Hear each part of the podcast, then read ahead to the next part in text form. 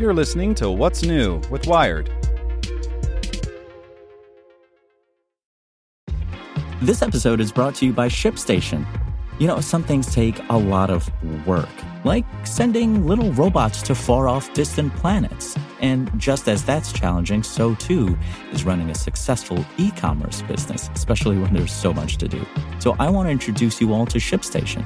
Now, I love using ShipStation because of its easy-to-use dashboard, which makes managing orders and printing labels a breeze and super smooth. Oh, and the customer service is just out of this world. It's exactly what you need to help grow your business. Sign up for your free 60-day trial at ShipStation.com/technews. That's ShipStation.com/technews.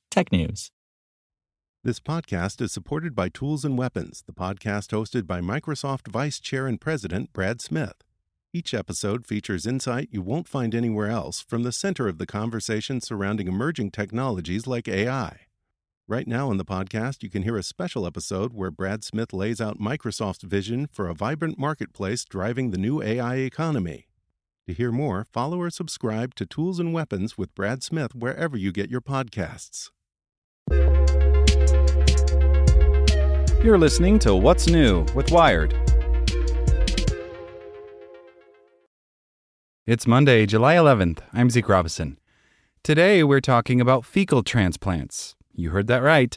They can fix gut diseases, but finding the right donor stool is tricky. The solution, some scientists believe, is to keep a store of your own.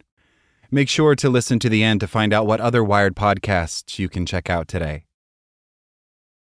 The thought of transplanting another person's poop into your colon may sound unpleasant, and understandably so.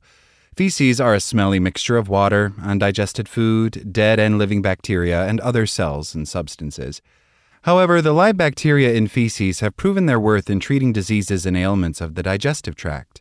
This is why doctors have been transferring feces from healthy donors to sick patients for years, usually by colonoscopy, enema, or pill, to restore gut health. The concept is relatively simple. Good bacteria from donated feces will colonize the patient's gut if the recipient's microbiome is out of balance and will outcompete any trouble-causing bacteria. For example, healthy fecal bacteria can be used to treat an infection with Clostridioides difficile bacteria, which can infect the human colon and cause mild to life-threatening diarrhea. In clinical trials, fecal microbiota transplants are estimated to be more than 90% effective at clearing C. diff infections. And just last month, researchers in Norway wrote in the journal Gastroenterology that patients with irritable bowel syndrome, or IBS, suffer less from bloating, stomach cramps, and constipation after being treated with a fecal transplant, even 3 years after receiving it. David Ong, a gastroenterologist at Mount Elizabeth Hospital in Singapore, sees even greater potential for these treatments as gut microbes interact with our brain and other organs. Ong, who in 2014 was the first doctor in Singapore to perform a fecal transplant on a patient infected with C. diff, says recent studies suggest the intervention could also help people with inflammatory bowel disease or obesity, or those on the autism spectrum with gut problems related to picky eating. There are currently more than 100 clinical trials investigating the effect of fecal transplants on conditions ranging from depression to epilepsy and COVID-19 to cancer. Genes are what you're born with, and it is what it is, says Ong. But the gut microbiome is something that you can manipulate. And if you can manipulate it to a good outcome in terms of disease, that's excellent.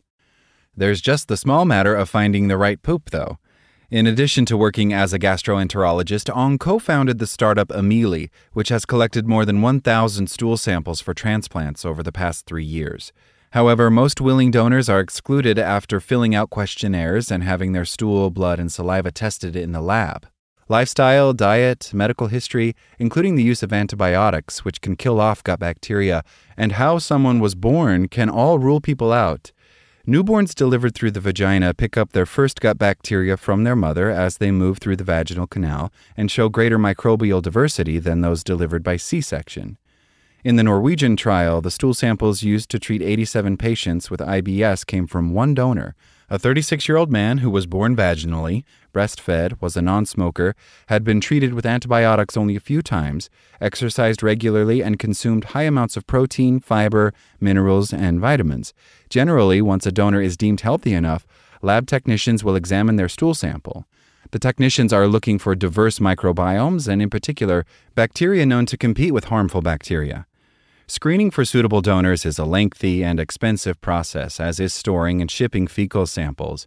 The largest stool bank in the U.S., run by the nonprofit organization Open Biome, has stopped collecting and shipping donated samples for transplants due to financial struggles and an expectation that the U.S. Food and Drug Administration will approve alternative treatments for C. diff. But what if patients just use their own poop, or rather, healthy poop from their past?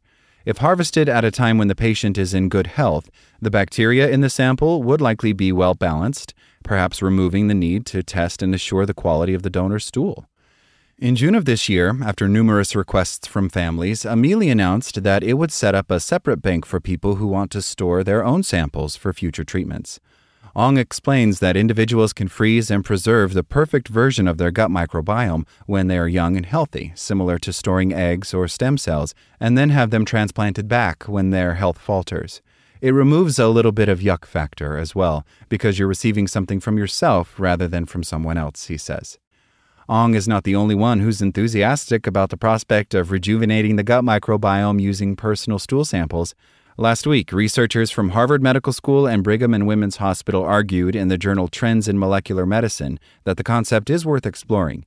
They point to the mild temporary adverse effects observed after transplants with donated samples, and also to the potential for disease transmission between donor and recipient, and the fact that the long-term safety of donating fecal matter remains to be studied. Emerging research and clinical trial data suggest that all of these concerns could be avoided by patients providing their own samples. We don't know a lot about why this works, to be truthful, but it does appear that using your own stool is better and safer than using a random donor, says Scott Weiss, a professor of medicine at Harvard. But Sarah McGill, an associate professor of medicine who studies the use of fecal transplants at the University of North Carolina, foresees logistical challenges. Stool banks, which now exist mainly to treat people with C. diff infection, typically hold stool for weeks or months. Holding samples for years or decades would be more expensive, she says. These high costs could deter many people. Amelia plans to freeze stool samples at the facilities of CordLife, a company that has been operating an umbilical cord bank since 2001, and store the samples there for an initial 10 years at a cost of $5,500 to the owner. Young Yu Liu, an associate professor at Harvard Medical School and Brigham and Women's Hospital, and a co-author of the Trends in Molecular Medicine article, acknowledges that not everyone will be willing to pay the costs associated with rejuvenating their gut microbiome. Similarly, not all parents would like to pay the cost for cord blood banking for their newborns. You can imagine that this will create a case of haves and have-nots, he says. Even if people are willing and able to invest in their own poop, all the experts I spoke to say that long-term studies on this type of fecal transplant are needed to advance the field, and that these research findings won't be available for a while. The gastroenterologist McGill notes that not only is there the issue of having to wait for recipients to need a transplant of their own stool, either because they're ill or have grown old, but their health outcomes would have to be measured over time as well. Scientific studies could take years, if not decades. I think we first need to establish the efficacy of donor fecal transplants in different diseases before investing in these types of studies, she says. Ong, nevertheless, sees the value of maintaining stool banks, whether for donated or personal samples, while the science is still evolving. After all, stool samples are not only needed for clinical trials and treatments, they can also tell us more about the elusive gut microbiome, how a healthy microbiome differs from an imbalanced or diseased one, and how the bacteria vary by environment and geographical location. Whatever discoveries are made in Europe or America may not necessarily be applicable or validated in this part of the world, Ong says, referring to Singapore. That's another reason why we felt a need to really do something in this area. Make sure to check out our other Wired podcasts. Today in Wired Business, looks like Meta was restricting abortion content all along.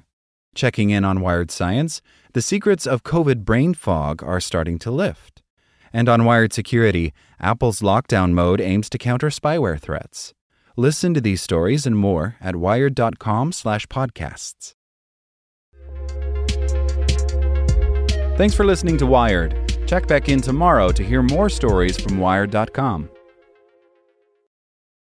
Want to learn how you can make smarter decisions with your money? Well, I've got the podcast for you. I'm Sean Pyles, and I host NerdWallet's Smart Money Podcast. Our show features our team of nerds, personal finance experts in credit cards, banking, investing, and more. and they'll help you make the most of your money while cutting through the clutter and misinformation in today's world of personal finance. You'll get clarity on strategies to help you build your wealth, invest wisely, shop for financial products, and plan for major life events. Listen to NerdWallet's Smart Money Podcast wherever you get your podcasts.